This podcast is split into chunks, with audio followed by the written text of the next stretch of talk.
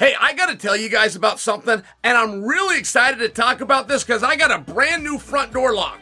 And it's not just any lock, it's a Eufy video lock. You might be thinking, what's the big deal, Chael? Well, okay, I'm going to tell you. First off, it is sleek. I mean, it's a very big deal. My father used to build houses. My whole life, I've known how important curb appeal is. I used to be in real estate. When I show somebody a house, the front door is the very first thing you see. This thing is a piece of art. It truly is, and it's such a good looking piece of hardware. It instantly upgraded my front door. I was excited about the functionality. So, not only do I get an instant makeover with a piece of art, you now have a different level of protection. It's a smart lock, it's got a 2K camera with audio and doorbell all in one. Most competitors are either just a camera or a smart lock. The Eufy Video Lock has both plus a doorbell, and it can all be controlled via an app, which makes things so convenient. I hate when I hear the doorbell ring and I'm comfortable inside. I gotta get up, go to the door, just to find out it's a delivery man who dropped the package and is already long gone. The Eufy Video Lock now allows me to avoid all of that. I can just peek at the app. I can even talk to him or hear him talk back to me. Also, my wife and I travel a lot. It's an added level of security at my front door and it makes me feel a little bit more at ease. It was very easy to install. No, there are no monthly fees for the security video storage. The battery is rechargeable and each charge lasts about four months. The Eufy lock is fantastic and I highly recommend it. Search Eufy Video Lock online. Do that by going to Eufy, E U F Y, Video Lock, or visit eufyofficial.com backslash video lock to see how you gain complete control of your door. Say goodbye to your credit card rewards. Greedy corporate mega stores, led by Walmart and Target, are pushing for a law in Congress to take away your hard earned cash back and travel points to line their pockets. The Durbin Marshall credit card bill would enact harmful credit card routing mandates that would end credit card rewards as we know it. If you love your credit card rewards, tell your lawmakers hands off my rewards. Tell them to oppose the Durbin Marshall credit card bill.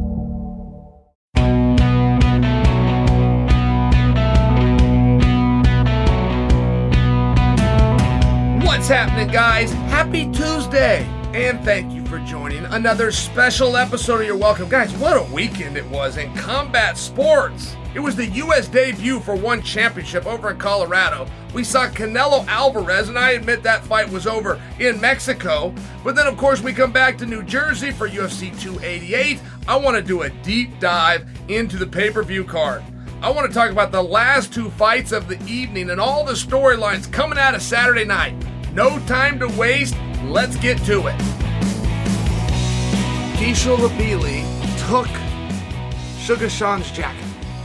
It was one of the great spots of the night. And what are you gonna do? I mean, what are you gonna do? What would you do if Dvalishvili took your jacket? That's probably now his jacket, right? Well, sure. But you're not Sugar Sean. Okay, Let's say you are Sugar Sean and Dvalishvili took your jacket. Now, to make things worse, you don't have a shirt on underneath, which means either gives you your coat back or you gotta, wherever it is you have to go next, right? You think it's gonna be dinner. You're gonna go hit this pizza spot on the corner. Maybe you're just gonna go back to the hotel. You gotta go without a shirt on?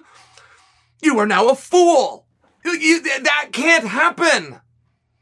But what if when Dvalishvili takes your jacket and your Sugar Sean and you want it back, what if him and five of his friends, who also are five of the baddest dudes around, are all together and you're by yourself. Sugar Sean had to get that coat back. That's his coat. We don't know the history behind it. M- maybe his grandmother gave it to him and she passed away. I mean, but by example, may, may, we don't know what value, what that had, but Sean was not happy. And he also wasn't happy that in his moment, the guy who many argue is the number one contender, right? I mean, that, that, that is belief. Sean is ranked number one, but many believe that Dvalishvili would be fighting for a championship. It was not for his loyalty towards the friendship towards Aljo. Many believe that. So now Sugar Sean, in his moment, that he flew across country. Sean lives by me, lives over in Arizona. He's got to go out there to the East Coast. Believe me, us West Coasters, we don't like the East Coast. He's got to go out there. He's got to do this whole thing. He's now in his moment. And another dude that some believe it should be hit just took his coat. He's got to get the coat back. It's a big deal. This was a big deal. And I'm grateful that Dvalishvili did it. I thought it was a great piece. I mean, Aljo's doing his thing. Henry's over in the corner of the ring. Okay, these are the optics. Henry's in the corner of the ring. His gloves are off. When you remove your gloves as a fighter, you are giving a signal to the announcer, in this case, Joe Rogan, who's going to give a signal to the boss, to Craig Borsari. Don't go off air. Don't kill all the time. I must show respect and talk to him. He's taken his gloves off. He's going to retire. It's a big deal. So we're listening to Aljo and we got this thing going. We got the face off with Sean. We got Dana in the ring. And we know that this is coming and out of nowhere. I saw Sean, I saw him take the coat off.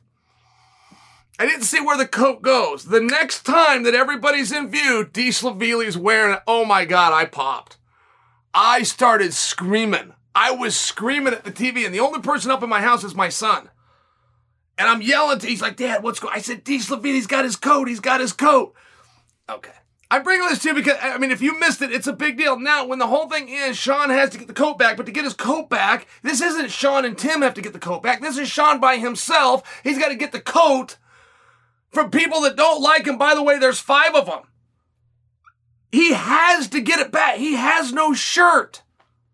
There's a way when you're bad. Like you can't have somebody steal your coat and be a rough guy, right? I mean, at some mm. point you can't be giving up your lunch money anymore and be a tough guy. Like it's it's one of the two. So let's say Sean had a shirt on. Just say he had a shirt on. He could have done the math. He could have seen that Dvalishvili took the jacket he could have seen where the cameras are, know we're about to go off air. He's going to the same bus in the back I am to go to the same hotel. I'll get my coat back there. And he could have, like, if he had a shirt on, he could have acted as though, oh, did I set my jacket down? Oh, that's right. Oh, God, I hardly even care about that old thing. He could have played it like that. He had no shirt on. He had to get the coat back. so then, this is two grown men this is two grown men and he took his coat. Oh my god, he took his coat. Oh, oh my goodness. So Dana has to get involved. See, I just wish they would have taken the microphone and stuck the microphone in there. I don't know what Sean was saying to Dvalishvili. D. Shavili's not going to give him the coat back. He took the coat to say, hey, kid, I took your coat, right? He'll give it to him in the bus too. Wasn't going to steal the coat, but he's not going to give it to him back. There's a difference.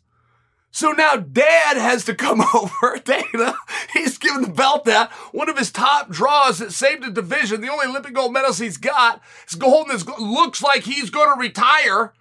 Time is ticking down before this pay per view goes off air.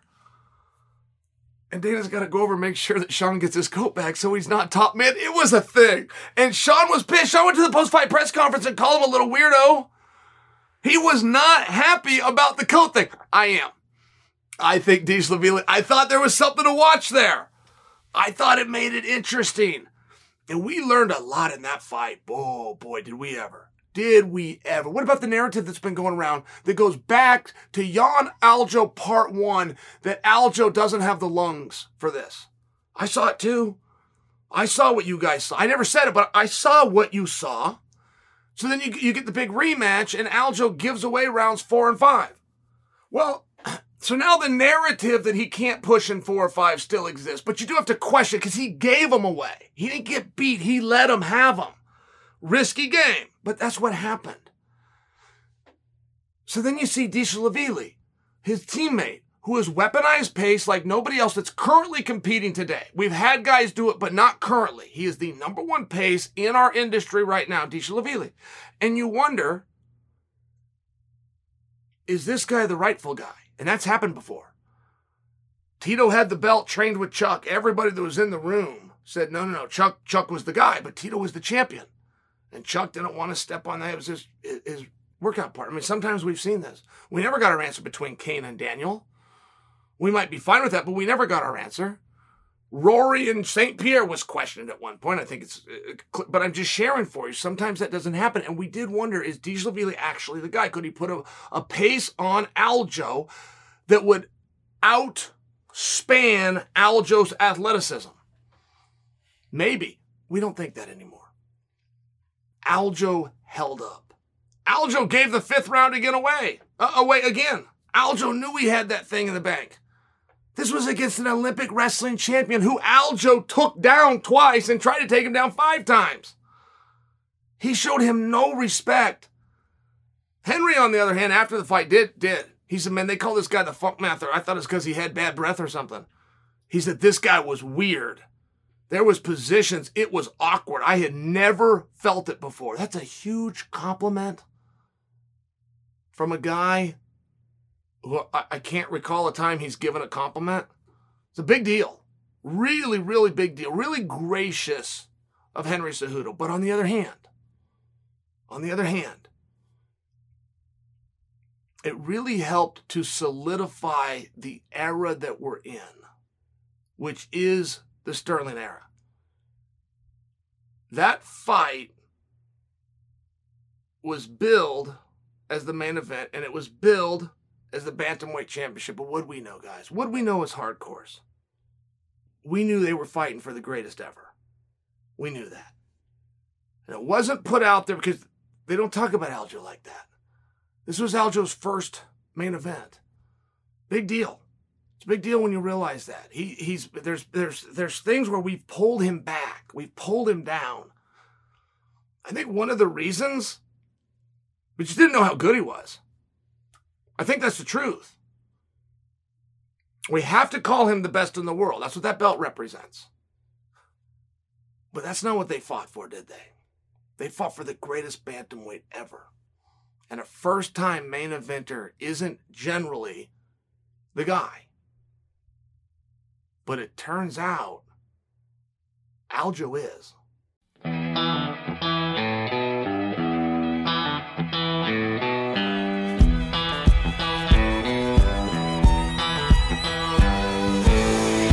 Well, of all of Henry Cejudo's wonderful talents, apparently we should add the ability to change his mind to that list.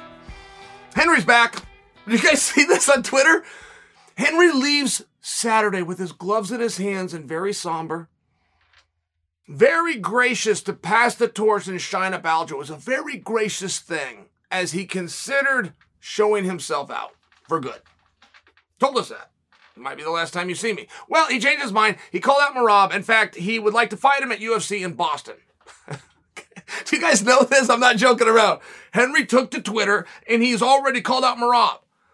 He said this off the top of my head. He said, This is far from over. Tagged Dana White. He wants Merab Dvalishvili's head on a platter. As a matter of fact, he even had the date in mind, which again is UFC Boston. That's relevant though. Why is that relevant? Because they asked Dana at the post fight press conference when he thought he was going to put Sterling and Sugar Sean in there. And Dana said, not committing, but I believe in three months, which is August, at the Boston card. It's really interesting because now all of a sudden Henry wants on the Boston card, which means Henry doesn't really want to fight Merab. He's willing to fight Merab. He believes if he beats Merab, it makes him a number one contender. That would be true. I think that we would all agree with that too. But you're not getting the opportunity if Sterling still got the belt. So Henry has decided not only that he can beat Merab, and that if he's going to have to deal with Merab, dealing with him for three rounds tactically is better than dealing with him for five, which is why he called him out on a card that he knows already has a main event in his weight class, as long as all this information we've been given is true. Oh, and by the way, Henry also just tipped his hat that he believes Sugar Sean's going to win. That's, I just threw a lot at you right there. I just threw a lot at you. But I guarantee all of that math, everything I just said to a degree, all went through Henry's mind. All of it. And it's all a good formula, quite frankly. I don't know they could turn around that quick, but it's very different. I like that Henry did this. And I like it because I can't remember the last time I've seen it. I'll, I'll just use another great champion, for example, and that would be Kamaru Usman. But and, and I offer Kamaru because it's it's a very a recent and real example of one of the greats ever, who there's rumors and speculation and talk that he might not even return, and he hasn't done anything to stop that. He's been very quiet. You have Henry on the other hand, that started a narrative, which is he may never return, and then stopped it all on his own in 24 hours. I mean, not for nothing, but it's very different that Henry did this now as opposed to two weeks. And frankly, why wait? I mean, if you want Merab, don't don't let Merab get taken. Don't let him be busy. If Henry still wants to be champion, and clearly he does, clearly he does. I really like this from Henry. I like it from Henry though, but I'm, I'm also a viewer of Henry. I, have been able to stand back. I, I know, I feel as though psychologically, I know more about Henry's career in terms of what makes him tick than he does. There's an arrogance on that, isn't there?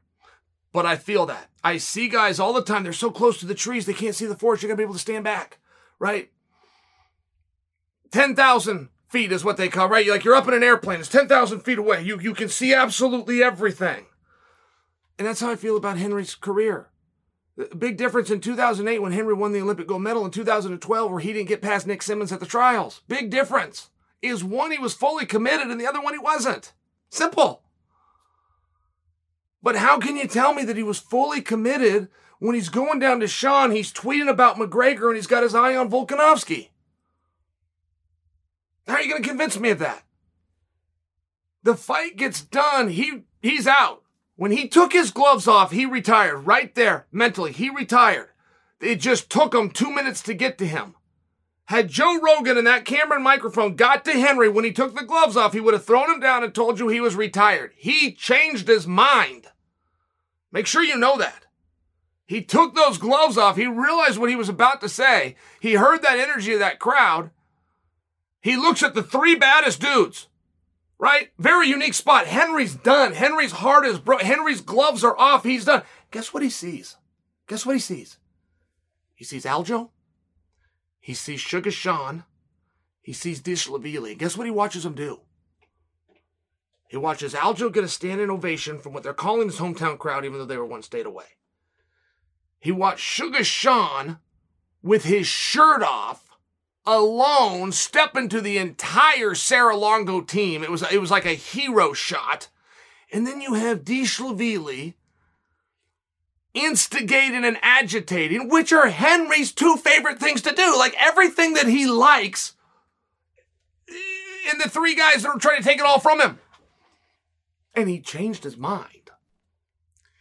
And I just, I really appreciate, Dvalishvili's going to take that fight. Dvalishvili's, I, I just told you what Henry said on Twitter. I, I, if I went to Twitter, defeat, he's already responded. I haven't seen it, but I, I will guarantee you, Dvalishvili has already responded, and he will take that fight. Now the question is, does Dana want to make it? This Boston business, you know, I, I don't know how much I believe that they're going to put Sean and and uh, Sterling on that card. I just I don't. Boston is a very special thing to Dana because he's from Boston. I think that's a, that's a wonderful fight to bring them. But I can't remember anybody that got turned around that quickly. I mean, we're we're hearing that Adesanya wants to get in a get in a get down fest pretty soon. But they just they just can't turn around that fast. They can't turn anybody around that fast. They never turn anyone around that fast. All Volkanovski wants to do is fight as quick as he can. It's just it's one of these things that I don't know how much I believe that the bantamweight title is going to be contested in three months. August is in three months. I, I don't know that I believe that. And it's not a big deal. It's not some kind of a conspiracy theory. I don't know that I believe that. In addition to that, I think that Jon Jones versus Sergi is coming to Boston in August. Oh, wow. Did I just let the cat out of the bag?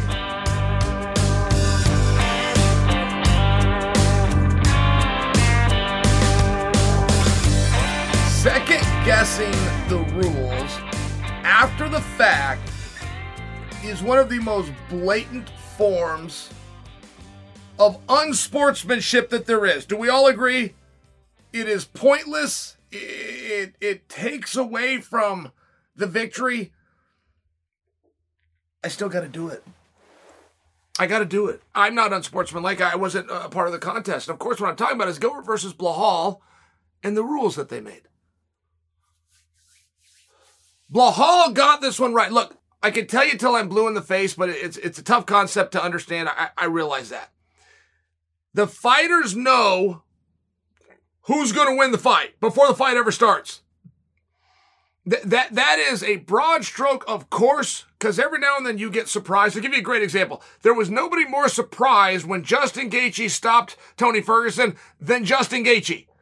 Sometimes you will outperform your own expectations. But the fighters will generally know.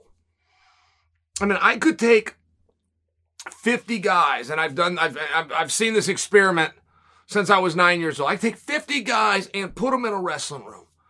One hour later, they will know who the baddest dude is. And don't think for a second they all touched each other. I mean, half the, the this weight on down stays over here, this weight stays over. They don't even intermingle. They won't even say hello. One hour later, everyone in that room will know who the king is. And if you guys have ever seen this in the animal kingdom, it's very real. My father used to uh, do a lot of things with cows. And if we would bring a new cow from the auction, let's just say, for example, we would, we'd open up the trailer and we'd, we'd put the cow in the field with 50 other cows. The baddest cow will come up and say hello, and it's not nice to the new cow. They will then butt heads and a fight takes place. Have you guys ever seen this? With cows, there's no horn, so nobody has to die, but they will put their heads, they no discussion has to happen. This is what is going to happen every time you put a new cow in a field with cows that have an established leader. They will put their heads together and then they will start to push. Whoever backs the other one up wins and they go the best of three. If you haven't seen this, you probably think, champ, come on, they go the best of three. Yes, they will go the best of three. Absolutely. It's an incredible thing. And then that cow falls into line forever. When it is time to eat, no one moves until the head cow lets them know and he walks first and they all follow him. There's a thing. There's a system. And I share it for you that doesn't end in the animal kingdom. Gilbert and Belal knew who was going to win that fight before that fight ever started. And we didn't know right? So then we come and we watch them in the media and we watch the back and forth. And it's why the ceremonial weigh-in is so important for this, right? The expression, a picture is worth a thousand words. Nobody understands that as well as Dana White. That is why he gets you so many pictures. It is the whole reason he shows back up. The commission doesn't make him be there. He's not being paid to be. He shows back for this ceremonial weigh-in to give you guys one last look at their bodies, at their builds, juxtapose that with previous, previous performances, start to judge and form an opinion on their level of conditioning. It's very real. Their level of fitness is very, very real. Handicappers and betters and odds makers, I just share this with you because that's what we do. We try to watch this, but all we're really looking for is to find out between the two of them. We know that they already know but now we want to see if we can figure out who it is, right? It's the whole reason you watch this. And I have to ask you when Belal asked for this to be five rounds, it was a tell. It was a tell not only to Gilbert, not only to us, but it was a tell to the rest of the division. And quite frankly, it scared the hell out of them. Nobody wants to go more rounds than they have to. You guys can relate to whatever job you have. What do you guys put in eight hours? I think that that's typical.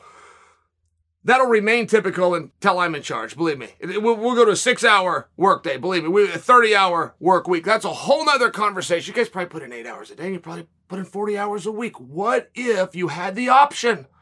You're not getting paid anymore. We're, we're just, but we're going to give you the option. Would you like to work another seventy percent? None of you would say yes.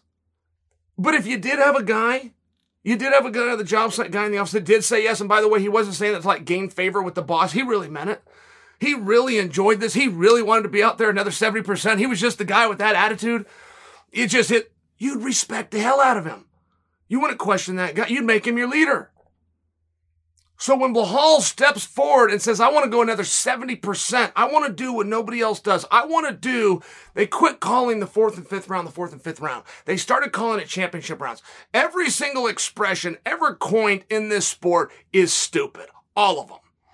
From the night that Robbie Lawler uh, taught us to, to run it back, to the night that Daniel Cormier told us, share the octagon, to the time that Conor McGregor, instead of saying how old a guy is, said this many years of age. And all you that have eaten it up and now it's your new vocabulary, the only one that's ever been created worth a damn championship rounds.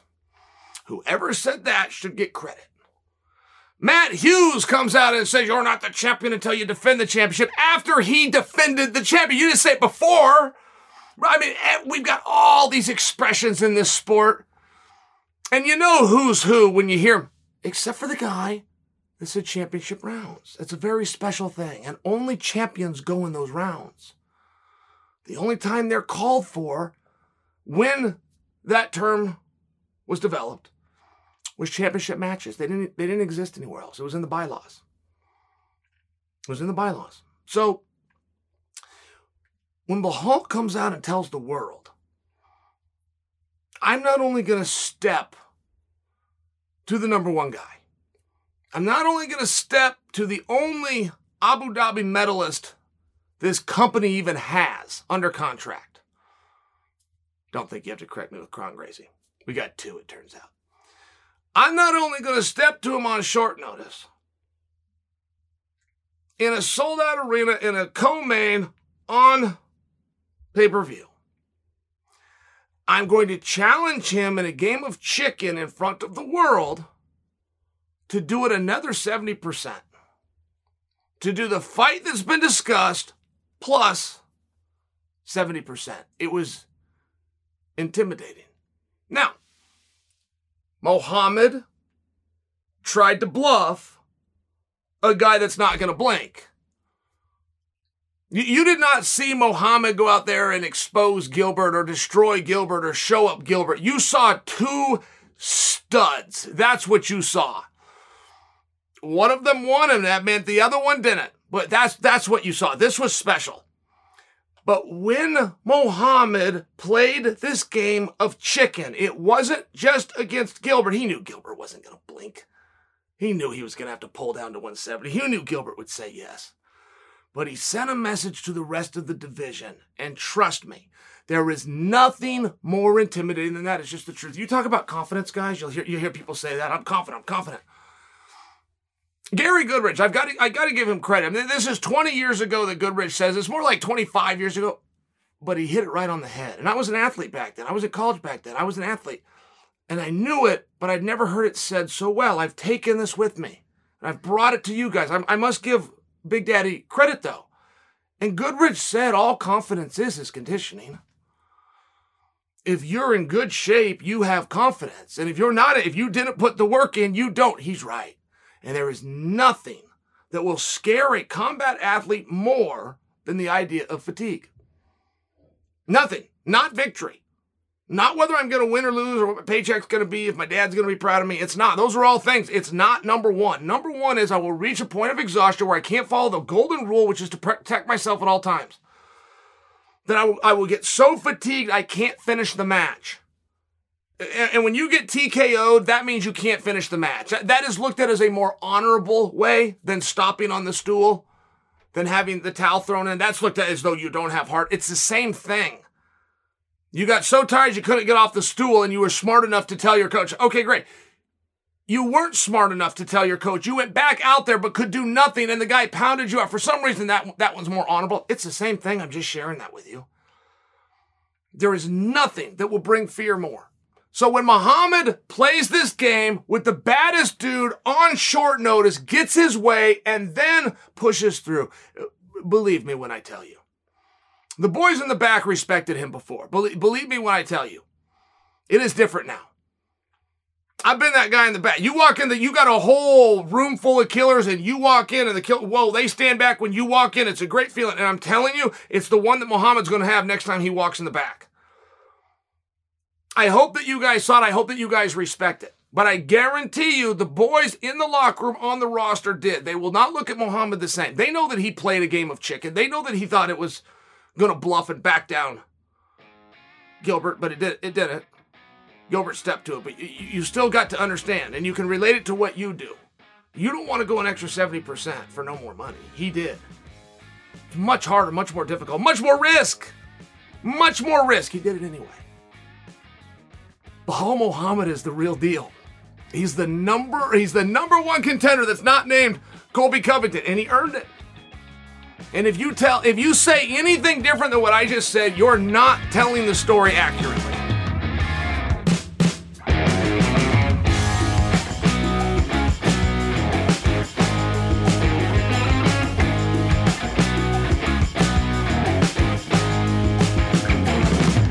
So we've got Belal Muhammad, we've got this established. I mean, it's really rare when this happens, guys. And don't forget, not only did it happen, it happened twice in the same night. what I'm talking about is coming out the back and knowing who the number one contenders are. I mean, it, it, it almost puts a damper on every press, press conference since 2001 when John Morgan or Kevin Iole says to Dana White, what happens next with such and such guy? They have to ask that question. There's no better question. There's nothing we want to know more. On the other side of it, Dana must give the same answer every single time. Let's see what happens. He must. He's gonna. He didn't know if these guys had passed the steroid test. Quite frankly, he's not gonna talk about that. But that that's going through his mind. He doesn't know what suspension the commission is going to give them. Everybody gets a minimum seven days. You go out, you throw one punch, it lands, you knock the guy out. You just got yourself suspended for seven days. Did you know that? As simple as that might be. I don't know anyone that ever got a seven day. The minimum I've ever heard of is 30 days. Automatic 30 day suspension. Now, if you actually follow the bylaws of the ABC, do you guys even know what a 30 day suspension means? Because you won't find a fighter that does. Allow me to tell you, you can't even train. You cannot go in the gym. You are suspended if you go in the gym and somebody trains with you or a coach coaches you. Your workout partner can be, per the rules, suspended. It's never happened. They can be, per the rules. And the coach, if he's a licensed cornerman, can have it revoked. I mean, you guys don't know, but it's a big deal. There's a reason that Dana has to say, let's see what happens. We come out of this one.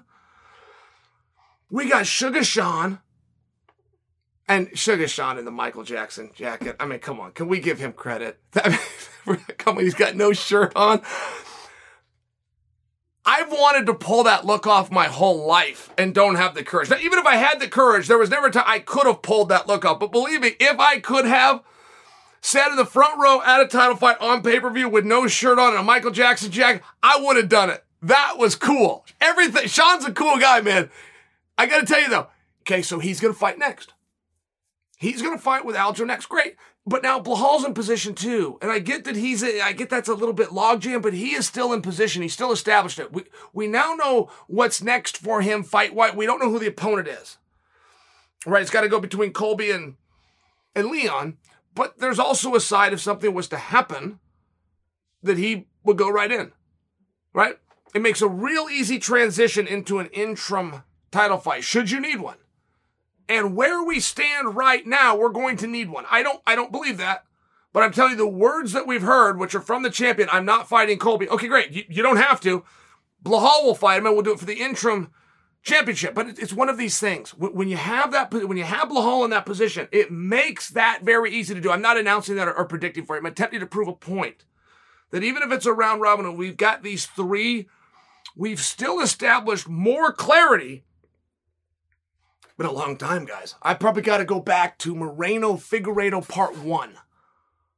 I probably got to go all the way back to that post fight press conference for Dana to come out and be clear with us and not play the, the game. Not play the we'll see what happens. Come out and give us an answer. It's cool. It's fun. It's different. So I'm bringing this to your attention.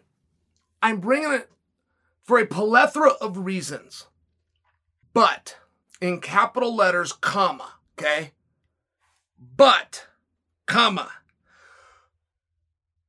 As soon as you establish a top guy, as soon as you move a top guy off the board. Generally, that comes in pairs. Uh, Leon Colby would be an example. That pair comes off the board. Now, Belal as a singular has come off the board.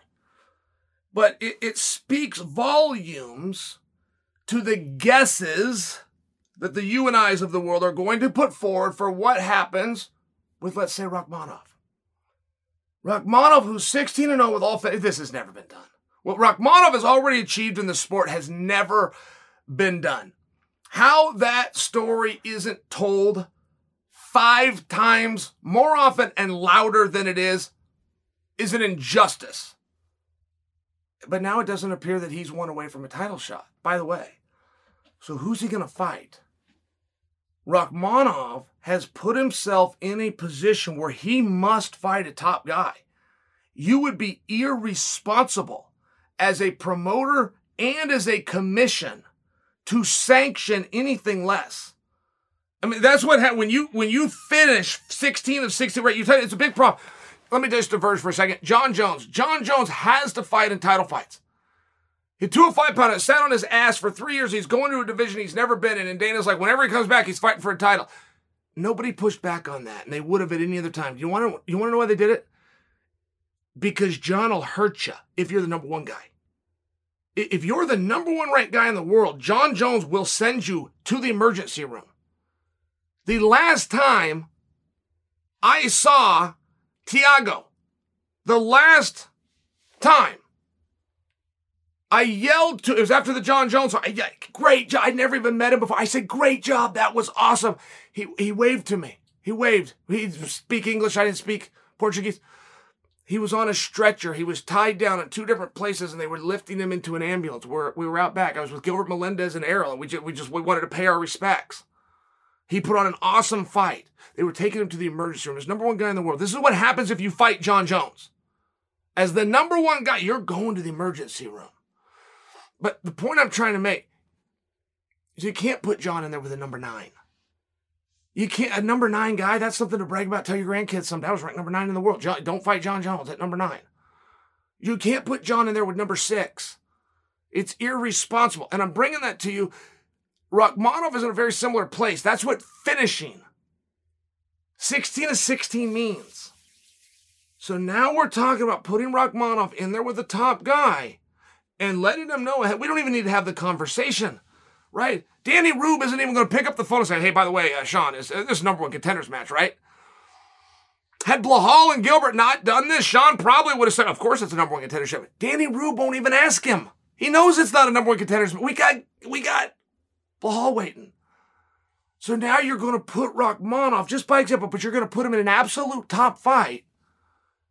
And it's not going to be a number one contenders match. The guy's 16 0 with all finishes. It's a big deal. I mean, you want to go by the numbers, you're either going to have to have somebody jump on the grenade and someone, you're going to have to take a top guy that's going to have to go out and do the job. He's going to have to put Rakhmonov over and go, well, it's one last paycheck, and I hope you guys appreciate that I did you a favor. It's going to be that. That's a part of this business. Okay? Or you're going to put him with the absolute best, and you know who I'm talking about. Kamaru Usman. That's it. That's it. You, you, you don't have any other option. There are studs. There are tough guys. They don't want to fight him. They will. They will because there's ways to make fights happen. Believe me, they're not all nice. Or you're going to put him with Usman. And the reason I'm very light on that idea is a Usman versus Rakhmonov by example either becomes your number one contenders match, which it's eliminated from. Or you put that match on the same night that you put Colby versus Edwards. In the event that something happens, so you can then pull that fight apart and move that person up. Very common, common in our industry. Not common when you have Belal in the position he's in. Do you see how everything just changed? Right? And if you listen to this piece and you say, Chael, thank you, and I've been entertained, but Chael, you've overthought this. Uh, you're not wrong. You're, you're not wrong. It's not overly sophisticated. And, hey, who wants to fight it? Who? There's ways to make this simple, but if you're really trying to look at it and you're really trying to understand it, there's not a real historical piece that you can turn to. Normally, when we take guys off the board, we take them two at a time.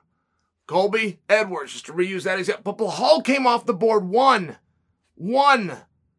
So now you got a real transition player. Is he going, is everything going to go perfectly as expected? Nothing ever does. Is it? Sure. If, if it does, then that means that Colby and Edwards will fight. Belal sitting there to take on the winner. He'll be in the front row, maybe get a little face off, however that goes. That's a perfect world. When's the last time we had a perfect world? It's more likely that something happens between Edwards and Colby and Belal goes right in. That's more likely if you just want to look at historically speaking. And then you got a big question of what do you do with Rakhmonov and is Kamaru coming back? Because if he is, come on, come on.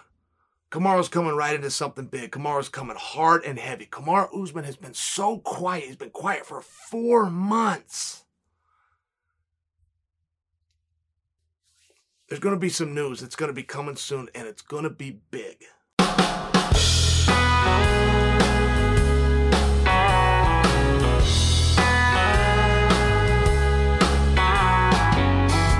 I got a huge uh, compliment over the weekend.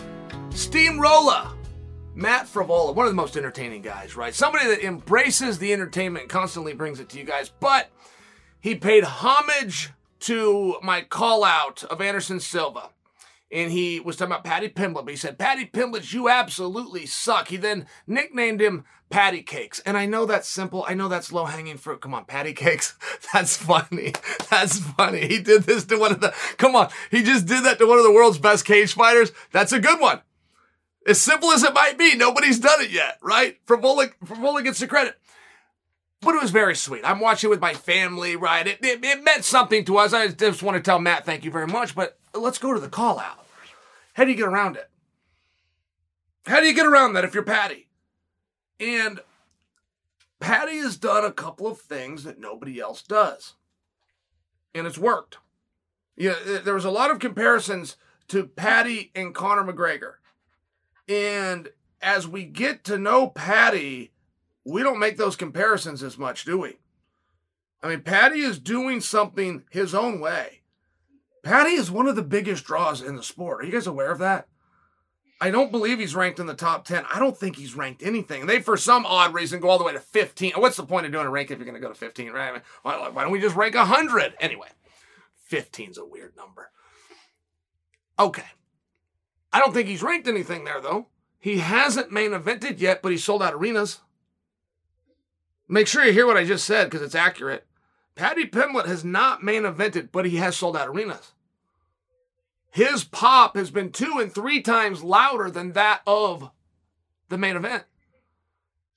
Tickets are selling, tickets are moving, right? All of a sudden you announce that Paddy's on the card, boom, tickets are gone. Very easy to know who to credit it, right? There's a couple of trends that you can track. I'm just sharing with you. He's he's a big draw. He's a big deal. What Paddy's going to do next is a big deal. Dave Portnoy, who is a massive leader in media for sports in this country. That's the only guy he got behind. He didn't go grab up Adesanya. He didn't fly out to New Mexico instead of a meeting with Jones. He went to England and he grabbed Paddy, a non-main eventer who's not ranked. Man, I'm just sharing for you. He's a big deal, but I, I want you to understand this. I want to make sure we give Paddy our credit. He deserves it. And Paddy has done something that surprised me. I don't get these wrong very often, guys. But I'm being fair and I'm being humble when I tell you I had this wrong. One thing that every star has done from the beginning of time, I'm bringing boxing in. I know we started in 93, I'm bringing boxing in. Every star, guys, every, not a broad stroke, a literal, every bullseye. They have a nemesis. They have a foe. And they don't have to be fighting them. They don't have to be building towards them. That's always a misconception. Your foe, your opponent, your nemesis can be a guy that you're not under contract with, that you're separated from. You're a weight class apart. But you still have them. When you see that guy, you think about this other guy. Everywhere you go, if you're the media, you can't think of any questions to ask him. You just ask this guy about that guy, you know you're going to get fired. They all have that. Uh, Pacquiao and Floyd, whether that fight sucked or not, they never even tried to fight each other. But boy, they told the world and they told the media and they talked about it for five years. That's just an example. I'm just offering you an example. Sugar Ray Leonard's getting ready to go fight Donny Lalonde on something called closed caption that people didn't even know about then. The young white Canadian Sugar Ray talked about nothing but hands of stone, Roberto Duran, the entire time. I'm just offering you an example. It doesn't have to be your next opponent, but when you talk about Paddy the Baddy, there's no foe. he had some kind of heat going with the guy that threw a water ball at him, who's a straight up killer, by the way. But they were different weight classes, and Paddy nicknamed him uh, Mr. Water Bottle. Right? It was, it was a very Donald Trump esque move to dismiss somebody by condescendingly giving them a nickname. I read like there's a, it, it might be simple, but it works. It works, and people don't always identify it and see it to copy it very much, right? It's just, it's just like Matt calling them patty cakes. He didn't make make up the word patty cakes, but he identified it and he assigned it, and it's funny. But what are you gonna do? See if this was anybody else, you can't get around that. Matt cut a promo. It's the only promo of that night. It's the only call out of the entire night that got broken off, turned into memes, and is airing on social media. Matt wins. But if Matt wins and it's about you and he tells you that you suck and you got an ego and some level of pride, you go fight the man. That's it. Or you have no pride. That's what this sport is. It's what the business is. If that, what I just said to you, does not appeal to you, don't go into this. If you don't want to be on both sides of it, the one that steps forward when the challenge is issued or the one that steps forward and gives the challenge like Matt did. But if you don't like that or that doesn't appeal to you or you don't agree with what I just said, no problem. Please don't do it. Do something else with your life. This isn't for you. So Matt has now done it. It's happened. It's done. Paddy must answer to it. He must try to fight him.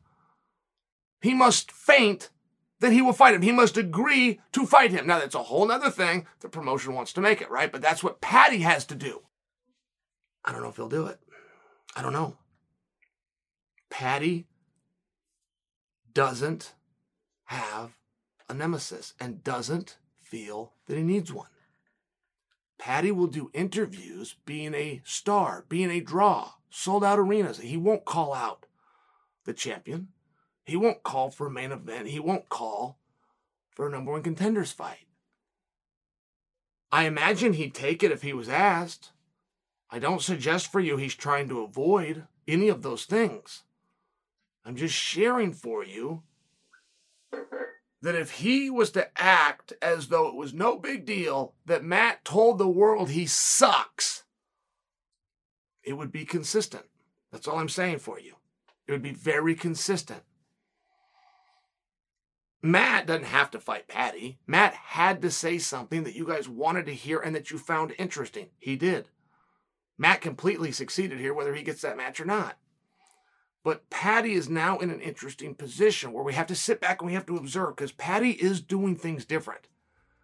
Paddy and Sugar Sean, just by example, right? Two guys about the same age, two guys in the same era, two guys that are really coming up and can really draw and get attention, are doing things completely different.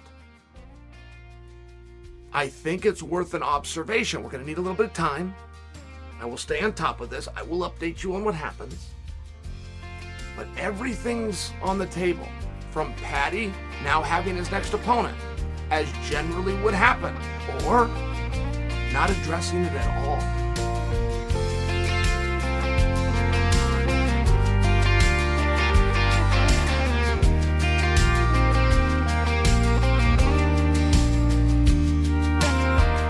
Right, let's talk Chimaev. So, I made so much money talking about Chimaev. I mean, I've got to tell you, you guys love it. I would do it every week. There was a period of time for almost a year where I go, oh, okay, here's the weekly Chimaev piece. It was really hard to get information on Chimaev. I'd have made one every day if I could. It took me a week to grab little and be able to put a story together for you guys. But I'm in a very similar spot. It's really hard to get information on Chimaev. It just is. He used to be represented by Ali. I talk to Ali every day. I could get on Ch- but Chimaev's now different part of the country, different representation. It's hard. But his name came up at the press conference. Dana got asked about him. Did you guys hear this? Dana just said, hey, the only thing stopping Chimaev right now is personal reasons. Nothing more. Well, that's a, that's a big comment. It's a big comment. What does that mean? And personal reasons, what does that mean? When somebody says personal reason, generally speaking, it means stop asking me. It's none of your business. I do not want to discuss it. I will give you your answer, whether that's left or right, but that's all I'm going to give you. And you need to respect it because I said personal reasons. If you someday do that to me, I also will drop it. I mean, that, that's what personal reasons means. You check the box personal reasons. I mean, they, they will stop asking you questions. I just bring that to you because a very interesting comment. Look, there's rumors about Chimaev that he can't travel. Okay. Now, the plan is for Chimaev on an undercard, co main event, to fight Paulo Costa in Abu Dhabi underneath Islam's next title defense, who will be against the winner of Oliveira and Benny. Plans change all the time. But if you were to talk to Hunter right now, if you were to ask Dana right this second, they'd co sign what I just said. That's the plan. There's a rumor that it has to be that date because one of the problems is why that's a long time to wait. And that's only four months away now, but we knew about this fight for a month. Five months away, that's a long time to wait. That's a long time to build a co main event. Doesn't matter how much you like it, it's the co main. We're going to bill it for five months since when? That's not sustainable business.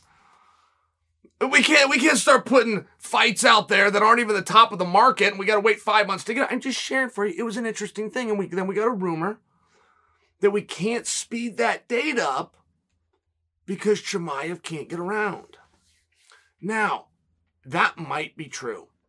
That might be true. I feel as though we would be given a little bit more, but it might be true. I was in Los Angeles. I could even tell you the hotel if you gave me enough time. When Fedor arrived and the FBI was waiting for him. And they went and grabbed him and talked to him. And that's that came out. I'm not speaking out of school here. But you know, Fedor knows Putin and whatever it was. Whatever whatever it was, but they pulled him aside and talked to him. So it's a real thing. It's a real possibility. I will just remind you guys the greatest Instagram I've ever done. I did a half a million views and it still lives. You can still go find it right now. But I popped into the PI in Las Vegas. Chimaev is in the ring working out when we had all been told by the top media, the absolute best media in America, we were all told that Chimaev can't get into the States.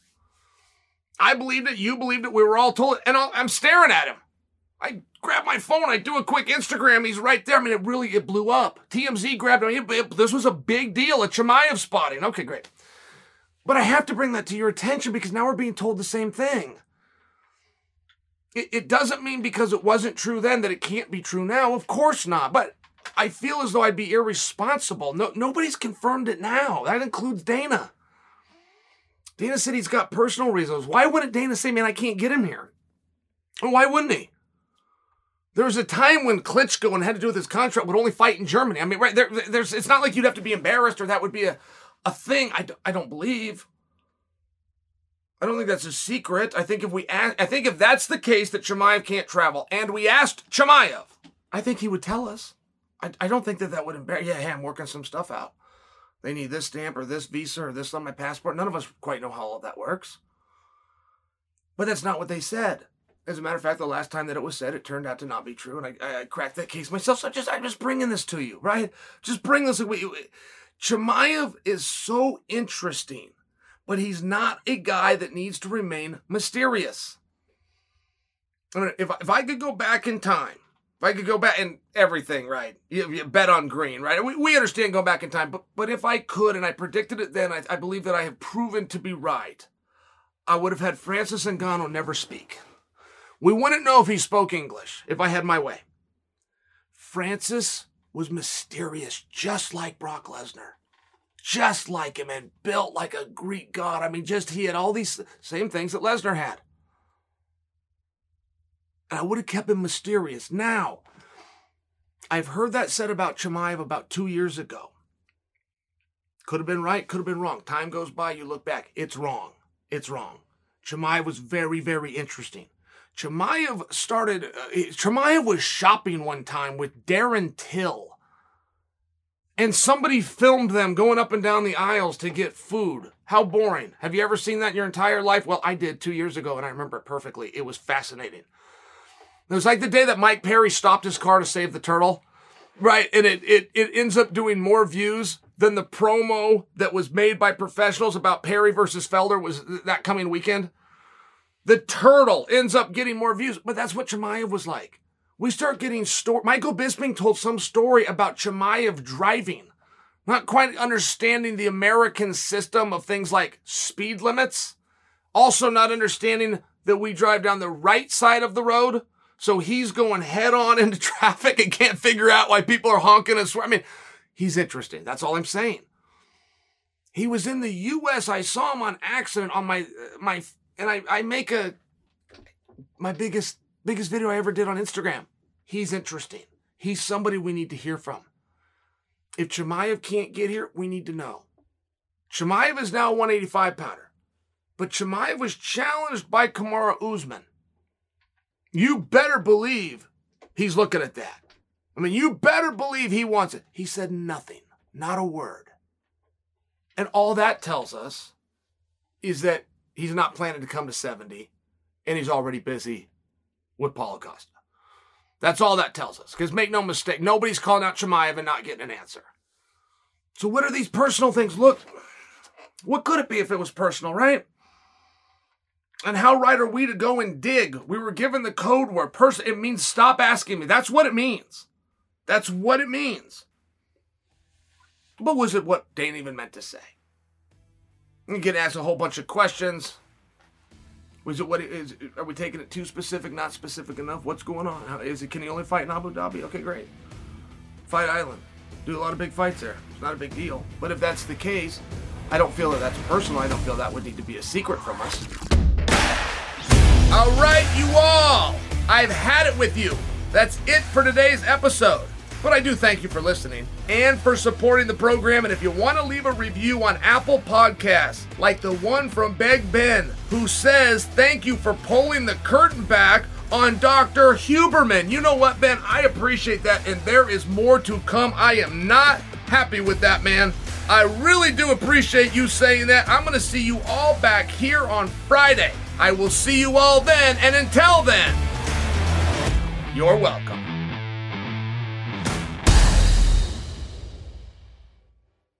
Say goodbye to your credit card rewards. Greedy corporate mega stores, led by Walmart and Target, are pushing for a law in Congress to take away your hard earned cash back and travel points to line their pockets. The Durbin Marshall credit card bill would enact harmful credit card routing mandates that would end credit card rewards as we know it. If you love your credit card rewards, tell your lawmakers hands off my rewards. Tell them to oppose the Durbin Marshall credit card bill.